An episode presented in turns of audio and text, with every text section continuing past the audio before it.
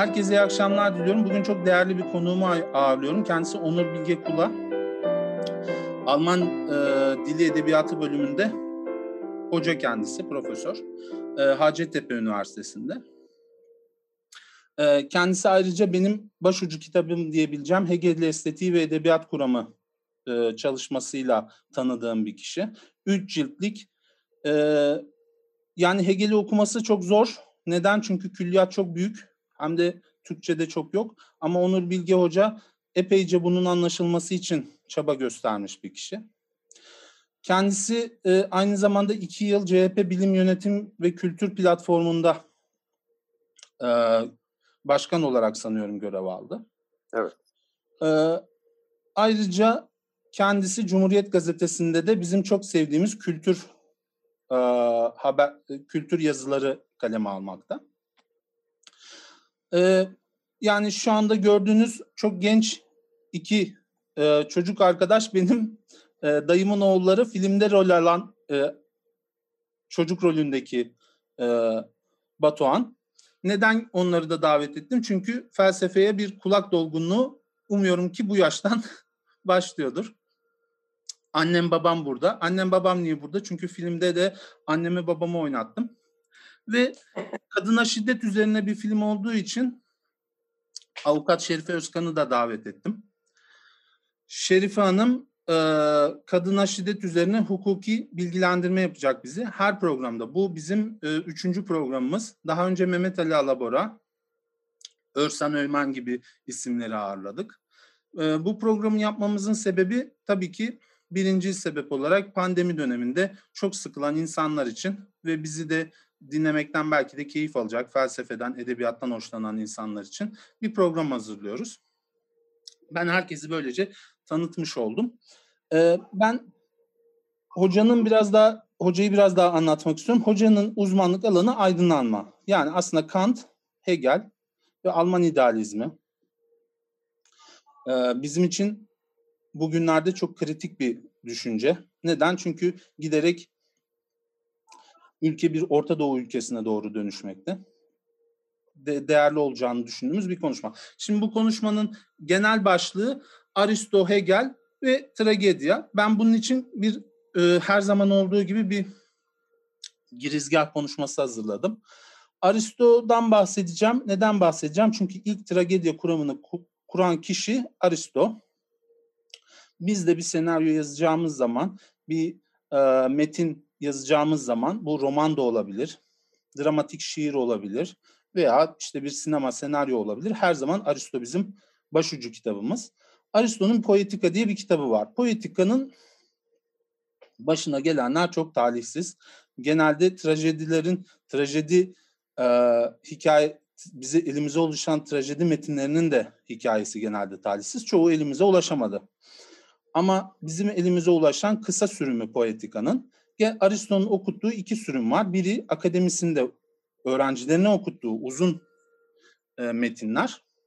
Bir de kıs, dışarıda insanlara okuttuğu kısa metinler.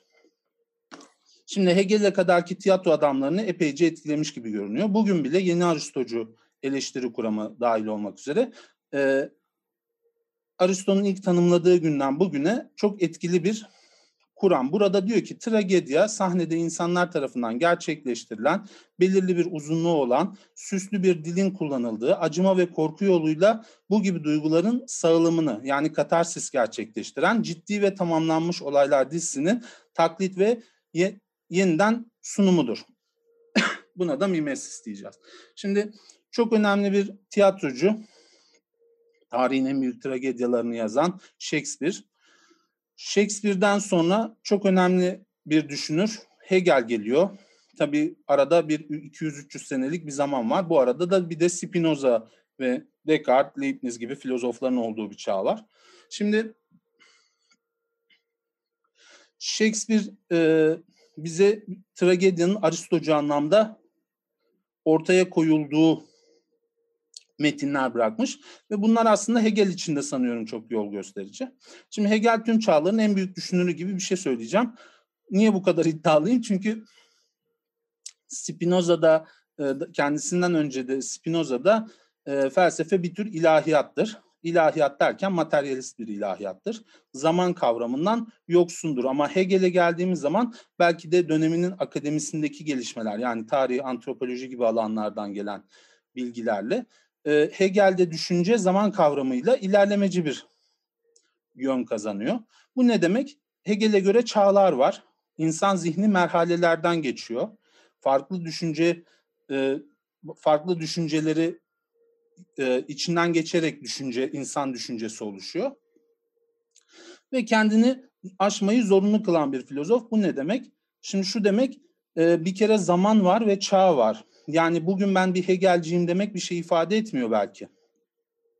Neden? Çünkü yaşadığımız çağ Hegel'in çağından çok farklı. Ee, ve sonraki felsefe de gerçekten böyle yapılanıyor. Ve bakıyoruz ki Hegel, Hegel'e yapılan büyük itirazlar, en büyüğü Marx tarafından. Ee, daha sonra yine aynı 19. yüzyıl içerisinde Nietzsche tarafından çok büyük bir itiraz geliyor. Aynı zamanda Kierkegaard tarafından çok büyük bir itiraz geliyor.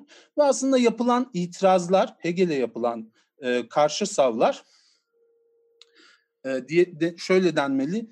Hegel'i aşan düşünürler modern düşünceyi çok daha fazla etkiliyorlar. Ben bu yüzden diyeceğim ki yani bir düşünür e, çıkartan, bir düşünürlere yol var, yol gösteren bir felsefe olarak Hegel'in felsefesini çok büyük bulacağım ve akademisyen olarak da en büyük akademisyen diyeceğim kendisine. Estetik kuramı çok karmaşık. E, T'nin fenomenolojisi e, adlı yapıtında tragedyalardan bahsediyor. Ama estetik kuramı yani verdiği estetik derslerinin e, incelenecek olursa da şey yapılıyor. Ama aslında bütün külliyatın içerisinde tragediyi tek tek bulmak gerçekten e, çok uzmanlık işi. Biz de iki, ben de ikincil kaynaklardan anlamaya çalışıyorum. Şimdi Hegel'in de bir tragedya tanımı var. Çok önemli geliyor bana bu Hegel'in tragedya tanımı. Diyor ki Hegel'e göre bir kahraman cesurca eyleme geçer ve önemli ve doğru bir konum elde eder. Ancak bunu yaparken aynı anda tersi ve aynı şekilde doğru bir başka konumu ihlal eder. Ve böylece aynı anda büyüklüğün, kabahatin ve tek yanlılığın kurbanı olur. Bu ne demek? Şunu söylüyor. Benim bir düşüncem var. Öyle değil. Benim bir düşüncem var. Benim bir tarihsel bir pozisyonum var. Ben bu pozisyonu elde etmek için karşıtımından ayrılarak bu konumu elde ediyorum. Ve burada iki hem ben hem de antagonistim yani karşıtım tek yanlı düşündüğümüz için büyüklüğün ve ben bir büyüklük kazanıyorum ve aynı zamanda da bir kabahatim var. O da karşı taraf da doğru. Onu da ihlal ediyorum. Şimdi her iki tarafında doğruluğa sahip ve tek yönlülükten bahsediyor. Şimdi tragediyi büyük yapan Hegel'in tarihsel kişilik tanımı ile benzeşmesi. Ne demek bu? Hegel tarihsel kişilik zamanlarının ötesinde ortaya çıkar, çağı ile çatışır ve yeni bir dünya hazırlar. Kimdir bu? Bir örnek vermem gerekirse Sokrat. İşte Sokrat'ın yaşantısında felsefe ortaya çıkıyor. Felsefeyle Atina'ya meydan okuyor belki de. Meydan okuyan aslında bir meydan okumada yok. Ama diyalektik e, düşünce içerisinde bir kendisine bir konum elde ediyor. Bu konuma karşı bir de Atinalıların konumu var ve Hegel şey e, ve Sokrat'ı yargılat yargılatıyorlar ve mahkum ediyorlar ve mah, mahkumiyet sonrasında e, Sokrat ölüyor ve aşkınlaşıyor. E, aşkınlaşarak bugüne kadar adını hatırladığımız birine dönüşüyor. Şimdi tarihte kendini gerçekleştirme eylemiyle aynı şey olduğunu söyleyeceğim bunun. Tüm tarihsel atılımlar benzeri şekilde gerçekleşiyor. İnsanın çağıyla hesaplaşması. İşte burada Hegel'i devrimci kılan bana göre a, trajedi kuramında Hegel'i devrimci kılan şey onun özgür bireyin tarih yani kendi çağıyla hesaplaşması olarak tanımlaması tragediyi. Şimdi ben burada sözü çok uzattım. Ya rica ederim. Çok değerli e, hocama bırakıyorum. Ben kendimi onun ancak öğrencisi olarak Hayır, görebilirim. rica ederim. Hem Hayır, yaş itibariyle bu- hem de uzmanlık itibariyle e, kendini hiç bölmeden sözü ona bırakmak istiyorum. Çok teşekkür ederim. Beni her zaman bölebilirsiniz. Soru olabilir, eklemeler olabilir, tümlemeler olabilir. Lütfen çok rahat olunuz. Aristoteles bir İonyalı, Batı Anadolu'lu. Atina'ya 7 yaşında gidiyor. Bu sözünü ettiğiniz şey, poetikası aslında Türkçe'ye yazın bilgisi diye çevrilmesi gerektiğini düşünüyorum bunun. Çünkü gerçek anlamda siz de e, değindiniz. E, yazın felsefesinin e, üstelik de sadece e, yazın da değil, e, dil felsefesinin temellerini de bu kitapta görebiliriz. Zaman e, şey olursa kı, çok e, kısa e, değineceğim bunlara. E, bu yönüyle bakıldığı zaman e, dilin çeşitli alanı sadece dili e, biçimlendirilmiş, düşünceye dönüştürülmüş, logosa dönüştürülmüş bir e, anlatım, iletişim aracı olmaktan daha çok dil, bil, bugün dil bilimin alanları, e, e, anlam bilim, semantik, gösterge bilim gibi alanlarına ilişkin tanımları bu kitapta bulabiliriz. Dolayısıyla hem ilk hem de e, ilk olmasının e, ötesinde bugüne değin birçok yönüyle e, bilimsel bakımdan geçerliliğini koruyan e, belirlemelerin, savların olduğu bir kitaptır bu. Aristoteles'i de işte zaman üstü kılan sizin o dediğiniz e, tarihselleşmek diyelim. Zaman üstüleşmek belki de bugüne değin uzanan e, özelliklerinden birisi. E, biz tragedya, trajedi e, e, kavramı üzerinde duruyoruz ama Aristoteles'in poetikası aslında bir genel anlamda yazın bilim kuramının genel çerçevesini çiziyor. Zaten e, şey, e, kitabın tümünü irdelediğiniz zaman hemen görülecek, e, görebileceğimiz bir şey var. O da şudur. Asıl olarak yazınsal diğer e, komedi olsun, drama olsun, trajedi olsun, bunları yazınsal epos, destan olsun, bu yazınsal türleri aslında bir bütün olarak ama kendi ayrımları ve kendi e, ayırıcı özelliklerini de ortaya koyarak ele alıyor. Buradaki trajedi tanımı e, iyi ve kendi içinde e, bütünlüklü eylemlerin e, takliti, eylemlerin e, öykün burada Almanca çevirisi var benim önümde Almanca çevirisinden de şey yaparak siz Türkçe çevirisinden de aktardınız bir karşılaştırma da olabilir. Şimdi e, temel kavram e, iyi, erdemli, ahlaklı eylemlere e, eylemlere öykünmek. Buradaki öykünme, mimezis kavramını açımlayarak başlayayım. Aslında e, hepimiz e, öğreniyoruz. Aristoteles'in söz ettiği mimezis, öykünme, taklit etme, esinlenmedir, öğrenmedir. E, esinlenerek bir, bir kişinin eyleminden, ahlaklı, düzgün, dürüst, erdemli eyleminden ama çatışkı ve çatışmalarla dolu e, ve bu çatışmaların çözümüyle zenginleşen bir e, eylem bütününden e, yola çıkarak biz kendi eylemlerimizi gerçekleştiriyoruz. Dolayısıyla aslında Aristoteles anlam, anlamında mimezis ya da öykünme kavramını esinlenme, öğrenme, esinlendiği ve öğrendiği şeyin üzerine yeni e, bilgiler, davranışlar geliştirme olarak yorumlamak lazım. E, buradaki şey de zaten e, çok açık tanımda başlıyor. Belli büyüklükte olacak, bütünlüklü olacak, öykünülen, e, esinlenilen e, eylemler. E, bir de e, çekici, biçimlendirilmiş bir dille anlatılmış olacak. Şimdi burada e, zaten dilin hemen e, gerek yazın bütün yazınsal türlerin hem dolayımı hem de aracı olduğu e, en açık biçimde dile getiriliyor. Dolayısıyla e, yazın felsefesi, yazın kuramı e, ile uğraşan insanların e, bilmesi gereken temel ilke şudur. Yazının, yazın dilin bir ürünüdür. Dil belirleyen, yazın belirlenendir.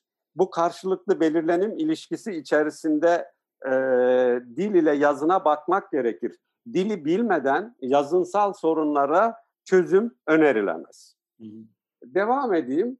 E, bu e, esinlenilen e, örnek alınarak yeni eylemler geliştiren e, davranış ve eylemlerin aynı zamanda bunlardan esinlenen insanlarda bir arınma, arınım e, duygusu geliştirmesi gerekiyor. Buradaki arınımı şöyle düşünelim. E, insan e, bir yazınsal yapıtı okuyoruz. Varsayalım e, Zülfü Livaneli huzursuzluk. Hı hı. Ee, orada bir ezidi kız çocuğunun 8-10 yaşında biz kız çocuğunun ben de bir insandım ölürken e, tecavüze uğramış en insanlık dışı davranışlarla karşı karşıya kalmış bir kız çocuğunun ben de bir insandım sözünün bizde yol açtığı e, çağrışım ve duygulanım aslında bizim e, yaşamadığımız bir olayı e, yaşayan bir insanda kendimizi onun yerine koyarak başkasının çektiği acıyı birlikte çekmeye eğilim göstermek anlamında birincisi. İki, bu zaten Almanca aslında burada şunu da söyleyeyim belki sizin ilginizi çeker. Ee, Aristoteles'i doğru yorumlayanların başında Hegel'den önce Gotthold Ephraim Lessing gelir. Ha, Lessing. Gotthold Ephraim Lessing, e, Nathan der Weise, Bilge Nathan adlı yapıtı çok ilginçtir, çok öğreticidir. Birçok bakımından her Yine türlü Alman çok... idealizmi değil mi hocam? Efendim? Yine Alman idealistlerinden. Ee, idealizmin daha henüz değil ama Alman şeyin diyelim e, klasik aydınlanma e, veya e, şey olarak aydınlanmadan da önce e, bir e, Goethe'nin de önce biraz yaş olarak Goethe'den de öncedir ama bir filozof yazardır Lessing. E, dolayısıyla da e, o zaten ilk çevirisi e, bu e, arınmaya yol açabilmesi için öykünülen, esinlenen olayların e, kişide e, başkasının acını, acısını paylaşma ve başkasının e, saygın ahlaklı eylemleri karşısında saygı e, saygı içeren bir korku duyma acı çekme ve korkma korku olarak çevrildi ama bu korku Almanca'da korku angst var bir de furcht var. E, bu furchttur. Yani biraz hem saygı hem de diyelim ki e, çocuklar anne baba veya büyük baba karşısında e, e, bir furcht duygusuna sahipler e, şeyle saygıyı da kapsayan bir duygu olarak söylüyorum. Bu iki şeyin olması kısacası birlikte acı çekme yani kendisini bir başkasının yerine koyabilme yeteneği. İkincisi saygı içeren bir korku duygusu. Aristoteles'i en iyi yorumlayan ve Almanca'ya en iyi çeviren kişi aslında kanımca Lessing'tir. Zaten bu yönüyle bu kavramları Almanca. Şimdi buradaki Mitleid kavramı Almancasıyla yani başkasının acısını paylaşma e, kavramı aslında insanlaşmanın ilk adımıdır. Çünkü başkasının acısını paylaştığınız zaman kendinizi başkasının yerine koyarak anlamaya başladığınız zaman dayanışma duygusu geliştirirsiniz. Bu e, başkası en güçsüz insan da olabilir, güçlü insan da olabilir. Zaten insanlık güçsüzle dayanışmakla dayanışmakla başlar. Tabii. Dolayısıyla o yönüyle e, şeyin Lessing'in Aristoteles yorumunu çok öne, önemserim. Evet, e, e, şeyin öykünmenin, trajedide öykünmenin e, ne, konusu, nesnesi e, ahlak bakımından, etik bakımdan iyi, doğru davranışlar olduğunu söyledim şeyi ise e, öykünmenin aracı ise dolaysız olarak biçimlendirilen dildir, logostur. E, şimdi buradaki biçimlendirme kavramı üzerinde durmak gerekir. Zaten Hegel'e de e, böylece bir e, e, Hegel'in temel aldığı e, estetik kuramında temel aldığı konulardan birisine de kısaca değinmiş oluyoruz. E, sanat biçimlendirme eylemi sonucunda ortaya çıkar. Biçimlendirme olmaksızın sanat olmaz. Hı hı. Ee, o nedenle de örneğin Hegel'de doğa güzeli, sanat güzeli kavramı vardır. Doğa güzeli e, sanat güzeline göre biraz daha değersizdir. Çünkü sanat güzeli doğa güzeline tinsel bir işlem, tinsel bir nitelik katmıştır. Dolayısıyla da bu tinsel nitelik e, doğal güzelin işlenerek, sanatçı tarafından işlenerek doğal güzele katılan tinsel nitelik, e, sanat güzelini doğal güzeline karşı daha değerli, daha üstün duruma getirir. Bu e, Hegel'in Aristoteles'ten e, biçimlendirme kavramını e, Aristoteles'ten üstlendiği bir kavram olarak dile getirmiş olayım. Evet, şimdi e, zaten bir trajedide veya yazınsal yapıtta diyelim, genelleştirerek biraz daha söyleyelim. E, eylemler, e, eylem örgüsü e, yapıtın e, izleyini, temel izleyini, yan izleklerini oluşturur, motif. E, burada Aristoteles Almanca metinden söylerim, mitos veya fabel kavramını kullanır. Olay örgüsü anlamında. Şimdi o zaman karakterlerin nasıl oluştuğunun temelini de e, yapıta temel oluşturan e, olay örgüsünün iyi örülmüş olmasında görmek gerekir. E, bir de e, Aristoteles'in e, pek açmadan ama e, vurguladığı çok önemli bir konu e, vardır. Sanat yapıtı. E, sanat, her sanat yapıtı ister tiyatro olsun, ister e, günümüzden söz edelim, e, film bir film olsun, isterse bir roman ya da başka bir e, e, yapıt olsun, bir e, alımlayıcıyı amaçlar. Tabii. E, alımlayıcının varlığı sanat yapıtının varlık kazanmasını ve kalıcılaşmasını sağlar.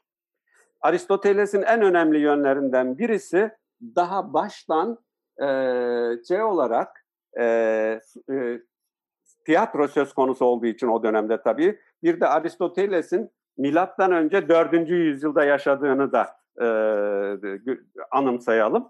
O dönemde bugün Anadolu'nun özellikle Batı Anadolu'nun her yanında gördüğümüz amfiteyatrlar zaten o dönemin kültürünün çok önemli kalıntılarıdır.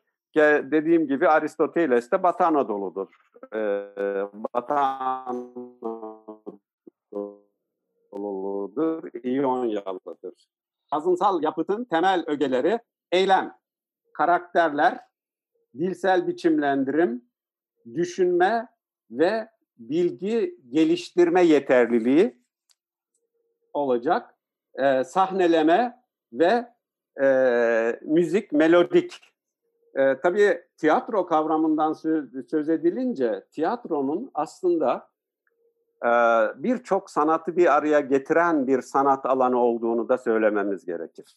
Tamam. Tiyatronun e, bir tiyatro yapıtı var, yazınsal bir metin, müzik var, sahneleme var, dekor var ve bunları birleştiren ögeler var.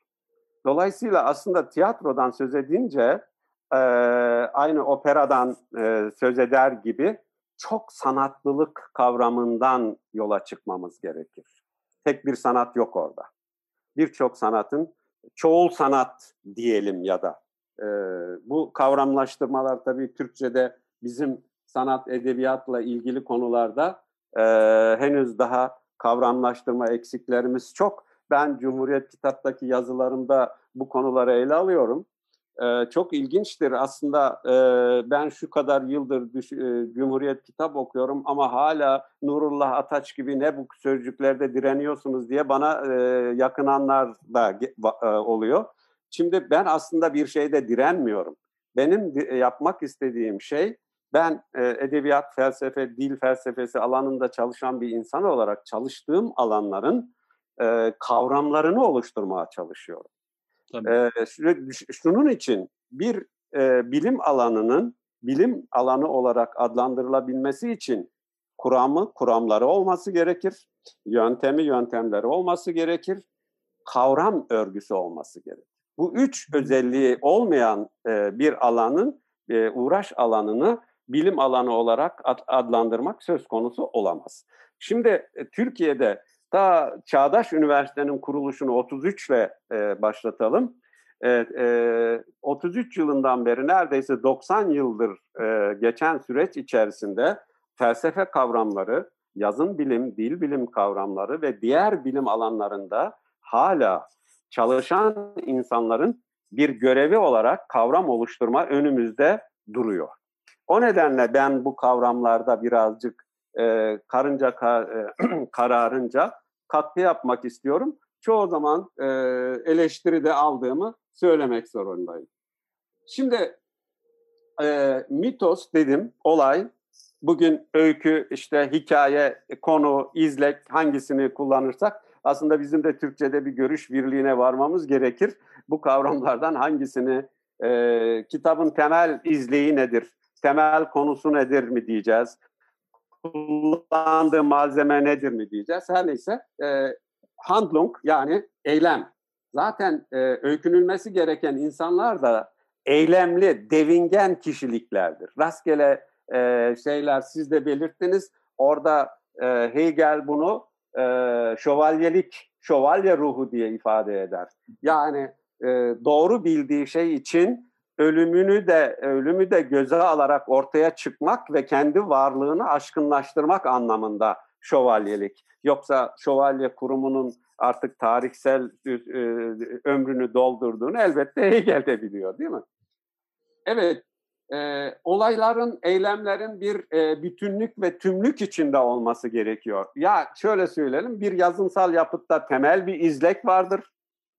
E, ama o temel izleyin belirginleşmesini, kahramanların e, iç yapılarının e, ortaya e, görülür hale gelmesini e, ve birbiriyle bağlantısını e, ortaya koyan yan izlekler vardır. Dolayısıyla bunlar bu yan izlekler temel izlekte bütünleşmediği sürece veya e, temel öykü diyelim e, yapıtın konusu anlamında e, yan öykülerle bütünleştirilip e, yapıtı oluşturan diğer ögeler kahramanlar gibi anlattığı biçen gibi falan e, zenginleştirilmediği sürece yazınsal estetik değeri pek o kadar düzenli olmaz. Şimdi e, Aristoteles'in bir başka e, çok kalıcı bulduğum bir başka yönü e, yapıtın e, olasılık, eylemlerin e, o, o, olabilirliği ve gerekirliği diye bir bölüm var kitapta. Burada e, anlatılan olayların, e, davranışların, eylemlerin e, bir genel karakteri olması gerekiyor e, bu genel karakteri oluşturmak da e, şeyin e, yazıncının diyelim ben şairdi, yazardı falan hepsini kapsayıcı bir kavram olarak yazıncı kavramını yeğliyorum. E, yazıncının e, bu e, temel görevi ile tarih yazıcısının görevini ayrımlaştırdığı çok önemli bir bölümdür burası. E, birincisi tarih yazıcısı veya tarihçi diyelim e, olmuş gerçekten olmuş olayları bildirir. E, yazıncı ise olabilir olayları anlatır. Hı. Yazıncının anlattığı yani yazınsal yapıtlarda anlatılan olayların, anlatılan öykünün illa olması gerekmez. Ee, yazıncı çeşitli yaşantılarından, deneyimlerinden, e, edindiği e, birikimi, e, bireşimler kendi içinde e, oluşturduğu karakterde günlük yaşamda tanıdığı, bildiği, ilişki içinde olduğu insanların çeşitli yönlerini alır. Bir karakterde belki onlarca insanda gördüğü özellikleri tek bir karakterde, tek bir kahramanda toplayabilir. Çok da doğaldır bu. O nedenle e, şey olarak e, Almanca e, e, edebiyat kavramı için Dichtung kullanılır. Dichtung'un iki e, e, en az iki anlamı var konumuzu dağıtmamak için. E, birincisi uydurmak demektir. İkincisi kurgulamak, kurguladığı şeyi yazmak demektir. Hmm. Yine ne uydurdun dediğiniz zaman Almanca du hast bir de etwas e, gedichtet yani ne e, biz bunu aslında sözcük oluşturma Aristoteles'in de çok bilgece e, dile getirdiği gibi sözcük oluşturma e, bir düşünce düşünülür. Düşünceyi düşünen düşünceyi o kadar belirginleştirir ki dildeki sayısız ve bitimsiz ölçüde bulunan ses imgelerinden birisini alır, o düşünceyle bütünleştirir. Artık o bütünleştirme yani Ferdinand de Saussure'un örneğidir bir kağıt parçasını tekrar ikiye bölemezsiniz. E, düşünceyle düşünceyi anlatan e, ses imgesi öyle bir ayrılmaz bir biçimde bütünleşir. Zaten gösterge dediğimiz şey düşünceyle ses imgesinin bütünleştirilmesi sonucu ortaya çıkandır. Ee, o nedenle Aristoteles de biraz önce söyledim aynı zamanda da dil bilimin temellerini görmek olanaklıdır diye bu yapıtında tam da bu var. Ee, demek ki tarih gerekliliği olmuş olanı anlatacak yazın ise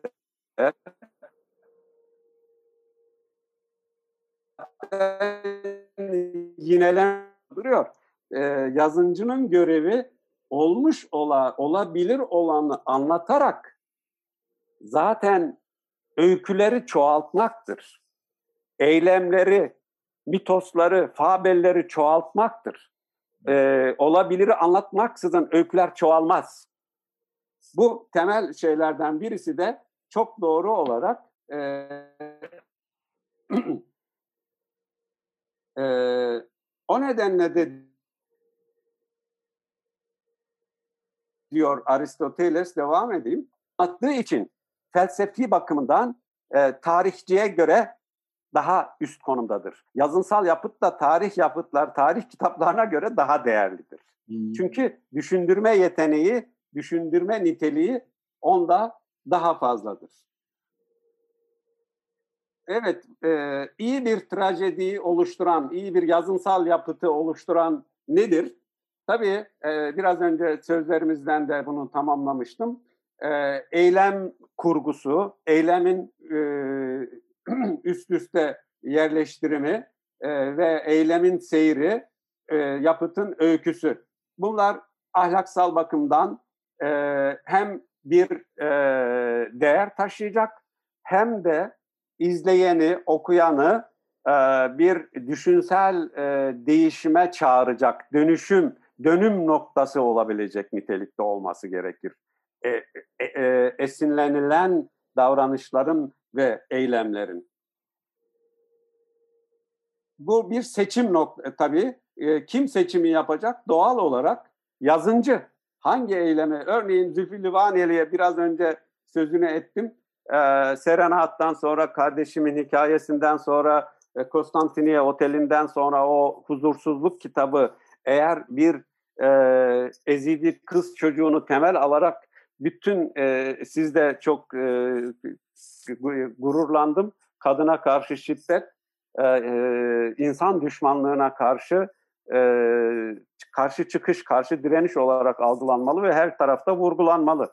Annemiz, kız kardeşimiz e, kadındır, pek ayrımına varmıyoruz. Eşimiz kadındır, pek ayrımına varmıyoruz. Ama ne zaman ki kızımız kadınlaşıyor, torunumuz kız oluyor, Ondan sonra kadın sorununu düşünmeye başlıyoruz.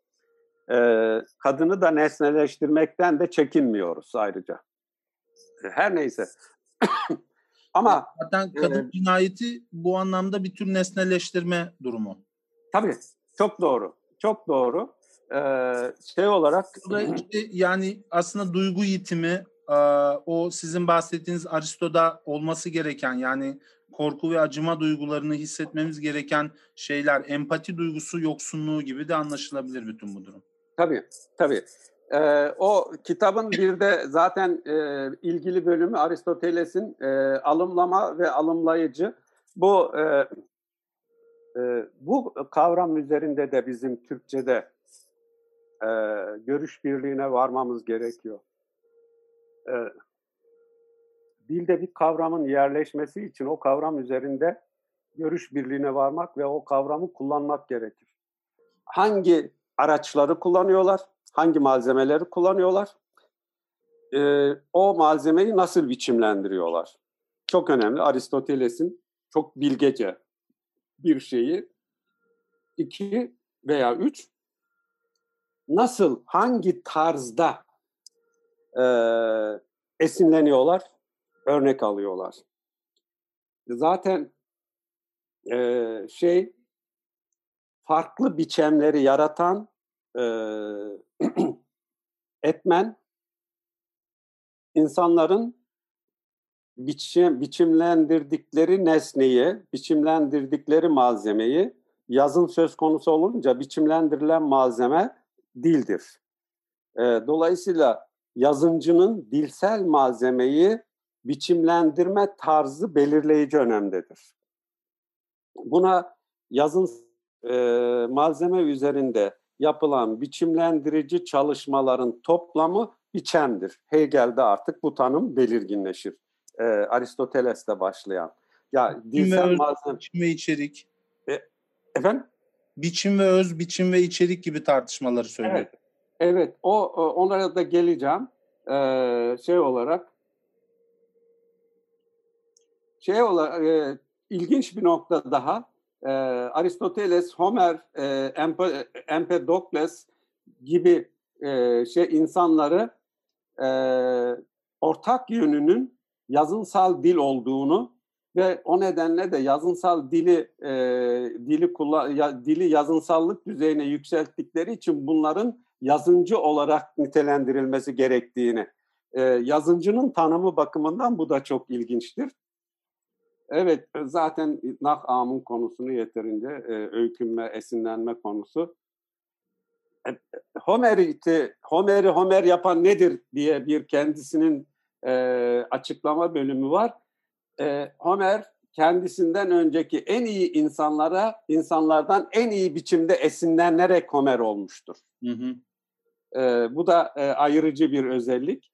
E, nesnelere öykünme olayı zaten e, şeydir, e, ah, e, yazınsal türlerin nasıl ayrıldığı konusunu e, edebiyat sanatı bir de e, poetik için Yunanca'da tabii e, baştan da söyleyebilirdim. E, Yunanca anlamı e, yaratma, e, yazınsallaştırma sanatıdır poetikin. Hı hı. Evet, dolayısıyla e, poetik için yaratan, yazınsallaştıran sanat türü e, artık zaten bugün de kabulleniliyor ama çeşitli biçimlerde e, daha e, evet şimdi edebiyatı Homer'le başlatıyor. Bu çok ilginçtir. E, bugün zaten e, Avrupa'da yazın bilim e, arasında çalışan insanların kabul ettiği bir e, durumdur. E, Homer e, edebiyatın kurucusudur. Homer'le de bir iki bir şey söylemek isterim. Son e, İngiltere ve Avusturya'da yapılan araştırmalar, araştırmacıların öne sürümleri var e, Homer'le ilgili. E, Homer'in uzun süre Çukurova'da yaşadığı, Musul yakınlarındaki bir kütüphanede uzun süre çalıştığı, e, dolayısıyla ben şöyle e, Çukurova'daki anlatı geleneğinin zenginliğinin nedenleri arasında Yaşar Kemal'i Yaşar Kemal yapan acaba sadece Karacaoğlan mıydı? Karacaoğlan'dan önce kimler vardı? Ee, yaklaşık ozanlık kültürü zaten destan kültürü evet. çok eski demek ki aslında Homer'de kendini tabii buldu. yani bu şimdi Anadolu tabii bizim e, Türkiye'de bilim yapan insanların çok geniş bir ufka sahip olması gerekiyor. E, bu onların tabii e, gücünü aşabilir zaman zaman tekil bilimcilerin ama çok geniş bir bakış açısı ve ufuk olmaksızın Anadolu'nun kültürel birikiminin ortaya çıkarılması zordur. Ee, üzerinde yaşadığımız toprakların kültür ve bilgi birikimini edinmek de bizim boyun borcumuzdur. Tabii. Buraların bir toprak parçasının yurt edinilmesi, e, ben e, Yaşar Kemal ile ilgili bir etkinlikteydim. Yaşar Kemal ile e, sanıyorum Arif Keskiner'di pardon Yaşar Kemal e, değildi. Yaşar Kemal'in köyünün yakınında bir e, amfiteyater çok da iyi korunmuş. E, işte bizimkiler yıkmamış ama merak edip ya burada ne yaparlardı insanlar bizden öncekiler bu niçin var burası diye de sormamışlar. Evet. E, dolayısıyla artık bizim e, bu kişilerle e, e, birazcık kişi de demeyeyim ama bu sanat birikimiyle, bilgi birikimiyle, kültür birikimiyle irdeleşmemiz boyun borcudur ve buradan e, Atatürk'ün Ege uygarlığının kökleri diye birinci tarih kurultayında 1930 32'de bir başkası Atatürk yazdırıyor ama bir başkası bildiri olarak sunuyor. Ege uygarlığının, Ege medeniyetinin kökleri olağanüstü bir felsefe yazısıdır ve bu konuda da hepimiz için çok ciddi bir kaynaktır. Homer edebiyatın kurucusu olarak zaten bu tanım şeye dayanıyor. Aristoteles'in yaptığı bir şeydir. Homer için zaten en saygın, en fazla, en iyi, en öğretici, en kalıcı eylemleri eylemlerden esinlenerek onları yeniden yaratan ve yeniden yaratımına temel oluşturan yazıncı olarak diğer iki yazıncı daha var andığı Aeschylus ve Sofokles. Çok Onları önemli. neden şey yaptıklarını geçeyim. Komedi tra- tragedi ayrımı e, güldürü ağlatı biz e, trajedi için ağlatı önermiştik ama pek o kadar kullanılmıyor her nedense. E, siz de bu kitabın e, uzun e, versiyonunun kayıp olduğunu söylediniz. O uzun versiyon kayıp bölümde özellikle sanıyorum komedi bölümü var. Evet çok ne yazık ki hocam. E, şey olarak e, edebiyatın kaynağı olarak da e, Aristoteles Sicilya'yı gösteriyor. E, DG'den e, şey e, eylemleri e, kurgulamanın kökeni Sicilya'dır diyor. Hı hı. E, bunu tabii düşünmek gerekir. Kendisi Batı Anadolu'lu ama neden Sicilya'yı özellikle örnek gösterdi? O konularda e, gerçekten ilginç. Her neyse dil çok önemli bir e, girişim e, yapıyor. Dili tanımlamaya çalışıyor. Dilin e, şey olarak e, dilden anladığım şudur diyor. Bir araya getirilen e, ve dizeler şeklinde bir araya getirilen, dizeler durumuna getirilen sözcüklerdir. Sözcükler arasında bir e, müzikalite e, ve e, uyum olması gerekir. Bu şeyi dilin e, kaynağı e, tümüyle duyu e, eylemlerin e, e, eylemlerden esinlenme mitostur sözü. Yine onun. E, bir yazınsal yapıtı oluşturan temel ögeler öykü mitos yani yazınsal yapıtın konusu karakterler dil bilgi yeterliliği sahneleme ve e, sahneleme ile birlikte müzikalite temel nitelikler olarak dile getirdiği şeydir. Evet, ben belki de burada bunu bırakıp bir, bir de dille ilgili belki şunu da söyleyeyim. E, dilden e, ilk defa dil bir iletişim, anlaşım aracıdır tanımı Aristoteles'in. Evet. E, daha sonradan işte bunu Humboldt e, Hegel de büyük ölçüde Humboldt'tan esinleniyor ama e, hiç anmıyor. O da ilginçtir. Hegel'in e, çalıştığı üniversiteyi kuran Humboldt kardeşlerdir 1810'da. Ona da çok kısaca değinirim. Şimdi o Hegel'le ilgili olarak e, birkaç e, ana hatlarıyla yine e, söyleyelim. Tabii Hegel estetiği e, Hegel'in estetik üzerine dersler e, aslında Berlin Üniversitesi'nde olgunluk dönemi e, ürünüdür. Öğrenciler tarafından kendisinin e, ölümünden sonra öğrencileri tarafından yayımlanmıştır toplu yapıtları. Tabii notları falan filan da var. O estetik üzerine dersler başlarken çok ilginçtir. Ben Kant'ın e, estetik anlayışını çürütmek üzere estetik derslerini başlatıyorum diye bir şeyisi vardır. Hegel'in bir savı veya sözü diyelim. Aslında Kant'ın e, estetiğini e, geliştirdiği Yargı Gücünün Eleştirisi adlı e, kitabında yapıtının da toparladığı düşüncelerin e, tümünü Hegel'in çürütmesi söz konusu olamaz. Sadece çok ana hatlarıyla söyleyeyim. Hegel'in Kant'ın estetiği üzerine kurduğu e, veya Kant'ın estetiğini daha da ileri götürdüğü noktalar var. Onlara biraz önce bir kavram çiftinden söz ettim. Doğa güzeli, sanat güzeli. Bu Hegel'in çok önemli bir e, soyutlaması, düşünsel soyutlamasının ürünüdür. E, Kant'ta beğeni yargısı, güzele ilişkin yargı beğeni yargısıdır beğeni yargıları sorgulanamaz, beğeni yargıları üzerine tartışılamaz. Çünkü beğeni yargıları kavramlaştırılamaz. Kavramlaştırılamayan bir şeyin de doğru veya yanlış olduğu kanıtlanamaz. Kant'ın savı bu.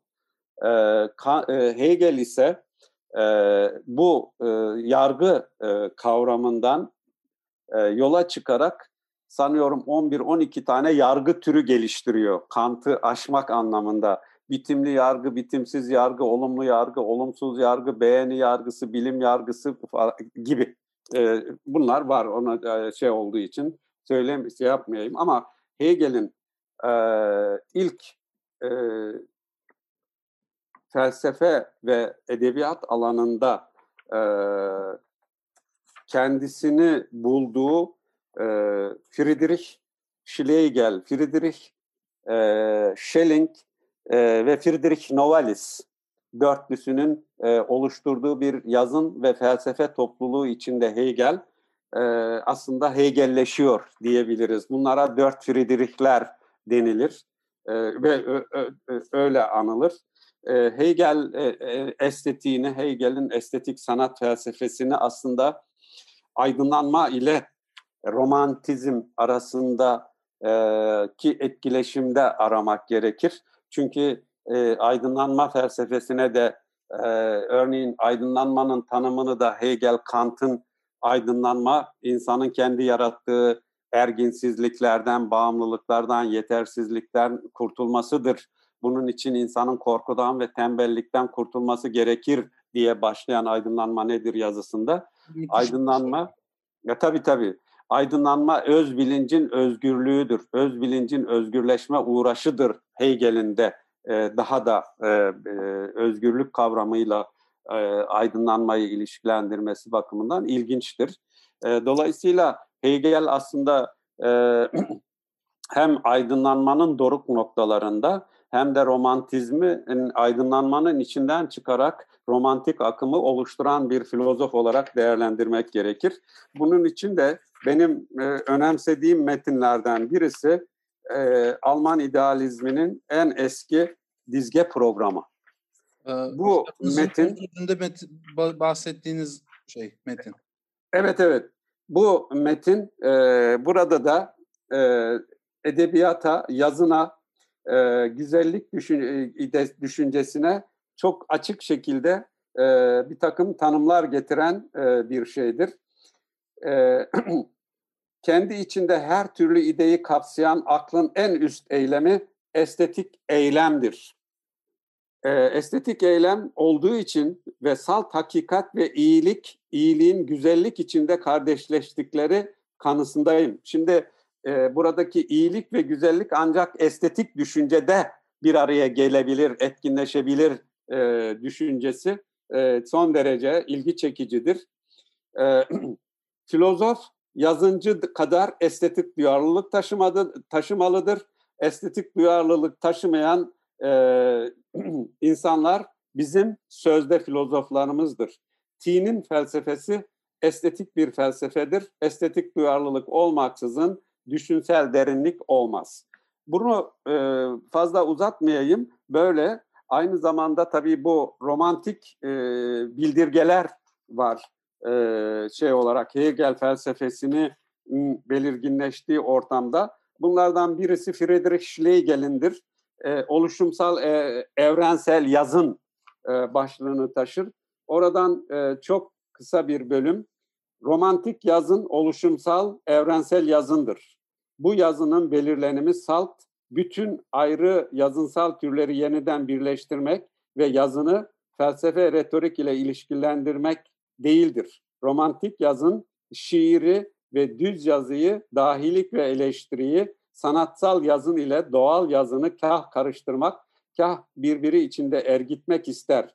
Yazını canlılaştırmak, sevecenleştirmek ve toplum yaşamını şiirselleştirmek ister. Böyle devam ediyor. Bir de e, Novalis'in e, bir şeyi var. Bütün dünya romantikleştirilmek zorundadır. E, başlığını taşır. Dünya romantikleştirilmek zorundadır. Böylece ilk anlam yeniden bulunabilir. Şimdi bu kökene gitme, romantik aslında Hegel felsefesinde de zaman zaman görülen bir özelliktir. Romantik çeşitli karşıtlıkları, çelişkileri içinde barındıran bir düşünsel felsefi akımdır. Bunun içinde e, özellikle diyelim ki kök ve köken e, çok önemlidir. Zaten birazcık da romantikin 1800'lü yıllardan sonra felsefileştirilen bir akım olduğunu e, göz önünde tutarsak ulus düşünce, ulusal düşünce, ulus devlet düşüncesinin ortaya çıktığı, güçlendiği dönemdir. O nedenle de ulus ve ulus devlet köken kavramını önemser. Hegel'de de kökenin önemsenmesi zaten Hegel'de bazı yönleriyle Alman merkezci, Avrupa merkezci bir yön hemen görülebilir.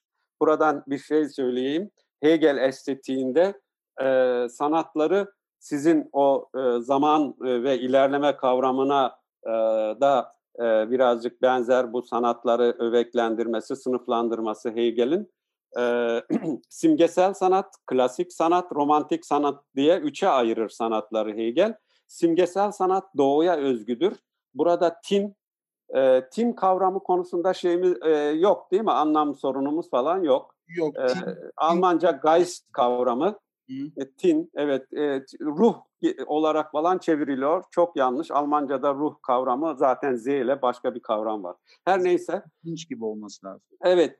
E, bu e, doğu sanatı, doğuya özgü sanattır, simgesel sanat. Burada tin henüz kendisi için özgürleşmemiştir. Kendisi için bağımsız bir varlığa dönüşüp üretkenleşememiştir. Üretkenleşemez de doğu dünyasına karşı Hegel'in zaten oryantalizmi felsefileştiren bir filozof olduğunu da burada söylemek isterim. E, bu simgesel sanatın simge zaten adı üstünde hem bir nesne olacak hem de o nesneyle ilişkilendiren çağrışımlar olacak. E, simgesel sanatın temel e, tarzı veya nesnesi, malzemesi mimaridir. E, klasik sanat Yunan dünyasının sanatıdır. E, tin özgürleşme sürecinde çok yol almıştır. E, öznenin özgürlüğü e, ve tinsel üretimiyle kendisini e, kalıcılaştırma eğilimi belirginleşmiştir. E, klasik sanatın e, temel e, şeyi, e, türü e, dramadır. E, romantik sanat Avrupa dünyasının sanatıdır e, tin tümüyle özgürleştirmiş, özgürleşmiştir. E, birey, insan özgür bireye dönüşmüştür. E, tinin özgürleşmesi zaten üretimini somutlaştırarak tarihse, tarihte kalıcılaşması demektir. E, romantik sanatın da temel yazınsal türü e, romandır. Roman, insanın en katıksız içselliğini, e, en ayrıntılı, en e, şey e, kalıcı ve etkileyici, al, alımlayıcıyı, e, e, okuyucuyu etkileyici biçimde anlatma yeterliliğine sahiptir. Romanın bir başka özelliği roman diğer bütün yazınsal türleri bünyesinde toplar. Dramanın özelliklerini, trajedinin özelliklerini, şiirin özelliklerini, denemenin özelliklerini, yazınsal ne kadar tür varsa roman bunların tümünü içerir. Dolayısıyla da edebiyatında epeyce bunları göreceğiz. Evet, evet. E, Hegel'de göreceğimiz, e, e, gördüğümüz etkilerden birisi de budur. Burada e, birkaç şey e, biçim içerik e, ile ilgili olarak Hegel estetiğinin diyalektik yönünü veya kalıcılığını sağlayan en önemli etmenlerden birisi bu biçim içerim kar, e, içerik arasındaki karşılıklı belir, belirlenim ilişkisidir. E, içerik e, kendisini görülürleştirmek için bir biçime gereksinir. Biçim içeriğin dışa vurduğu dolayımdır. E, dolayısıyla e, içerik nedenli tinsel bakımdan dolgun ise biçim o kadar etkileyici olabilir. E, ve her e, içerik bakımından, e, düşünsel bakımdan e, dolgun olan, e, dişe dokunur olan her içerik kendi biçimini özünden türetir. Dolayısıyla e, bu e, biçim içerik diyalektiği karşılıklı bir belirlenim ilişkisinin çok açık anlatımıdır. Hegel'in e, Kant'ı bence e, aştığı en önemli e, e, özelliklerinden birisi bence bu kavram çiftinde görülebilir diye düşünüyorum. Bir başka şey sanat ve sanat yapıtında e, duyusal olan tinselleşir, tinsel olan duyusallaşır. Hegel'i Kant'tan e, ileri götüren temel e, belirlemelerinden birisi de budur. E, e, Kant duyusalı sanatsal yaratımda, sanatsal üretimde duyus, duyusalı belirgin ölçüde öne çıkarır. Hegel duyusal ile tinselin etkileşimini öne çıkarır bir anlamda. Dolayısıyla bir sanat yapıtında, bir romanda hem duyusal, insanın duyularıyla algılayabildiği şeyler, duyusal dediğim şey, hem e, tinsel olan birbirine dönüşür. Yani bir başka anlatımla tin duyusallaşır, duyusal olan tinselleşir. E, bu zaten e, alımlayıcı Aristoteles'in sözüne ettiği her yapıtın e, amacı alımlayıcıya ulaşmak ve alımlayıcıda kalıcı etki bırakmaktır. E, belirlemesinin de biraz daha ileri götürülmesi anlamında düşünülebilir. E, buradan birkaç noktaya daha değineyim. Ondan sonra izninizi rica etmek zorundayım.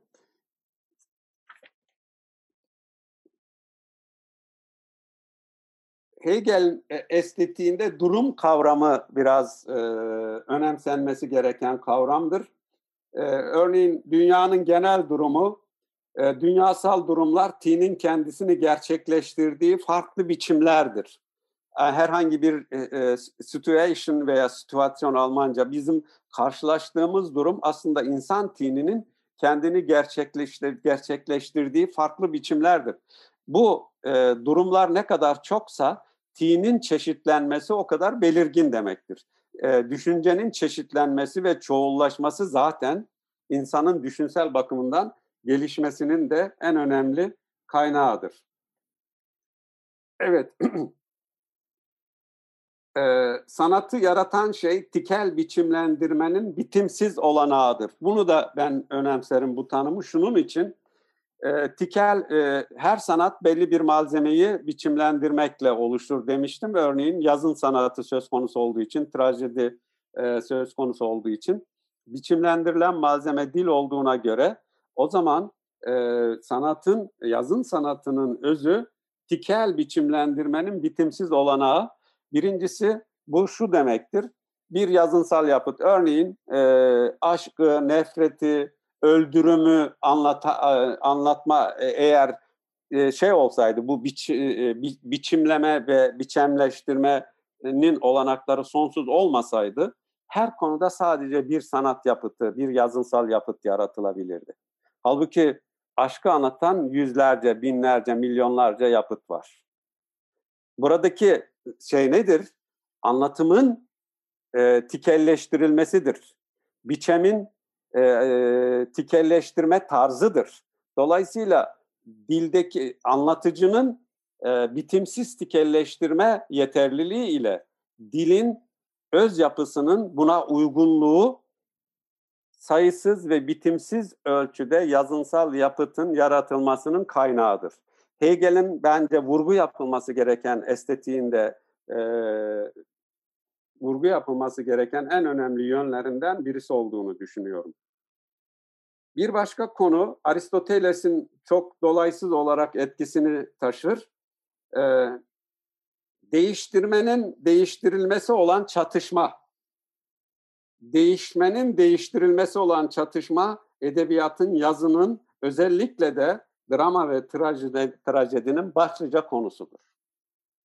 Şimdi çatışma ve çatışkılar Bunlar yaşamda olağan şeylerdir. Aslında yaşam çatışkılardan konflikt e, kavramı için karşılığı olarak kullanıyorum. Yaşam çatışkılardan ve çelişkilerden, karşıtlıklardan oluşur ve bunların e, e, çözümü, bunların alt edilmesi veya düşünsel anlamda bir üst düzeye çıkarılması ile ilerleme düşüncesi gerçekleşebilir kendi içinde gelişmiş bir eylemi ancak yazın trajedi anlatabilir. Kendi içinde gelişmiş ve çeşitlenmiş bir eylem. E, tekil bir eylemin zaten yazınsal çekiciliği, sanatsal çekiciliği de olmaz. Çeşitlen kendi içinde bir insanla anlatırken e, o insanın dikkat edilirse iyi romanlarda o insanın iç konuşmaları, e, kendisiyle, özüyle hesaplaşması falan e, romanın boyutunu, düşünsel derinliğini çok geliştirir. Karakterin özelliği, öznel özelliği ve öz gerçekleştirimi, hakik, hakiki karakter öz belir, belirlenimli karakterdir. Şimdi bu trajedinin en temel noktalarından birisidir. Hakiki karakter öz belirmen, belirlenimli bir karakterdir. Yani e, bir başka anlatımla karakter eylemlerini, e, düşüncesini bir e, dış etkiye bırakamaz. Öz belirlenimli olması, bağımsız, özerk davranması gerekir. Bu bağımsız, özerk davranış aslında hem e, çeşitliliğin, bireysel bireyin, e, bireylerin çeşitlenmesinin hem de düşüncenin çeşitlenmesinin de en önemli kaynağı. Dolayısıyla da ilerlemenin de kaynaklarından birisi olarak düşünülmelidir.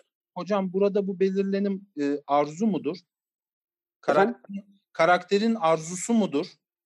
Evet. E, yani buradaki öz belirlenim kavramı e, Selbstbestimmt Almanca'da e, aslında özerk davranış, bağımsız davranış anlamında da de, de şey yapabiliriz. Buradaki söz konusu olmaz e, olan şey öz belirlenim aslında Hegel felsefesinde çok önemlidir. E, çünkü e, aslında bu aydınlanmanın da Hegel felsefesinin e, romantik bir felsefe e, olmakla birlikte aydınlanmanın en temel özelliklerinden birisi öz belirlenimli bireydir. Bireyin öz belirlenimli duruma gelmesidir. Bireyin bağımlılıklardan, yetersizliklerden, erginsizliklerden kurtulması ne demektir? Bütün bu şeylere karşı özgün, özel bir insan olarak kendisini ortaya koyabilmesidir. Evet, bir, bir iki noktaya daha değineyim izninizle.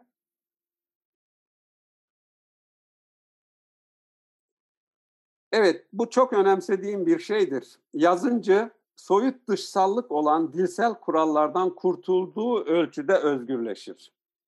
Soyut dışsal kurallar bütünü olan dilden kurtulduğu ölçüde özgürleşir. Bu ne demektir?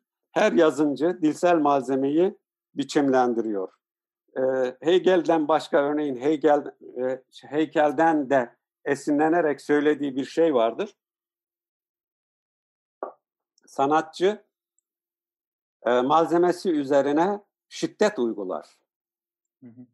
Ee, tabii bu heykelde daha görülür bir şeydir değil mi? Ee, çekiçle, bir baş tornavidayla, başka kesici, delici e, araçlarla e, heykeltıraş e, kullandığı malzemeyi biçimlendirerek anıta dönüştürür. E, bunu dile uyarlarsak, dilin e, zaten yazıncının dilin dışsal kurallarından e, özgürleştiği, e, kurtulduğu ölçüde özgürleşebilir belirlemesi, yazıncı dili doğal günlük haliyle bırakamaz. İşlemek zorundadır, biçimlendirmek zorundadır. Onu da öyle bir biçimlendirmelidir ki sonunda özgün bir biçem ortaya çıkmalıdır. Bunu neden önemsediğimi Türkiye'den bir örnekle açıklamak isterim. Orhan Pamuk çok eleştirilir. Hatta e, geçenlerde İlber Ortaylı bir günlük gazetede bir ay kadar önceydi ben Orhan Pamuk'u okumuyorum. Türkçe o Türkçe çünkü o Türkçe bilmiyor. E, kimseye de okumasını öğütlemiyorum. E, çünkü e, bu bilgisizden bir şey çıkmaz gibi bir şey söylüyor. Yok biz ailece öyle düşünmüyoruz hocam. Hayır ama bu e, nasıl böyle bir şey söylenebilir? Bu kadar e, rahatlık nasıl olabilir? E, Hegel'in işte biraz önce sözünü ettiğim ilkesi sanatçı dilin dışsal kurallarından kurtulduğu ölçüde öz, e, yazıncı e, özgürleşir demek, dili biçimlendirdiği ve kendine özgü bir biçem, biçimlendirici çalışmaların toplamını biçem olarak tanım, tanımlamıştık. Zaten Hegel'in tanımıydı. Kendine özgü bir biçem geliştirdiği ölçüde e, bir e, tekil yazara dönüşebilir. Başka Evet. türlü olamaz. Benim adım kırmızı böyle bir eser. Mesela annem çok sever. Bu pandemi sürecinde okuma fırsatı buldu. Tabii benim adım Kırmızı. Ben de çok e, roma, yazı yazdım. 7-8 yazı yazdım o romana ilişkin. E, Masumiyet Müzesi olsun, e, diğer e, kafamda bir tuhaflık e, son romanlarından söz ediyorum. Ayrıca bir yazarı dil kullanımı bakımından eleştirmek çok büyük bir bilgisizliktir. Yazın e, ve estetik bilgisinden çok uzak olmanın göstergesidir. Ee, onu Orhan Pamuk yapan dilsel malzemeye bir dilsel malzemeyi kendi özgün anlayışı doğrultusunda e, biçimlendirme yetisidir. Dolayısıyla da zaten e, dilsel malzeme trajedinin tanımında yazın aslında trajediyi tanımlarken genel anlamda o tanım tüm yazın için geçerlidir. E, dil, e, biçimlendirilmiş dil bu da logostur diyor. Logos aynı zamanda düşüncedir. Ee, düşüncenin anlatımıdır. Dil, yazının, edebiyatın e, hem dolayımıdır hem malzemesidir. Ee, biçimlendirilecek malzemedir ve e, başkasına aktarılacak dil, yazınsal yapıt kendisini ancak dil üzerinden dolayımlayabilir, başkasına aktarabilir. Dolayısıyla da burada yazınsal yapıtın temel niteliğinin biçimlen e, dilsel malzeme üzerindeki biçimlendirici çalışma olduğunu da vurgulamak gerekir. E, iz, izninize sığınarak burada son vermek isterim. Hocam çok muhteşem bir özet oldu. Özellikle Aristo ile başlayan kısım ve Hegel'le devam etmemiz bu iki filozof birbirine çok e, şey. E, ben burada bizim filmimiz e, aslında kadına şiddet üzerineydi.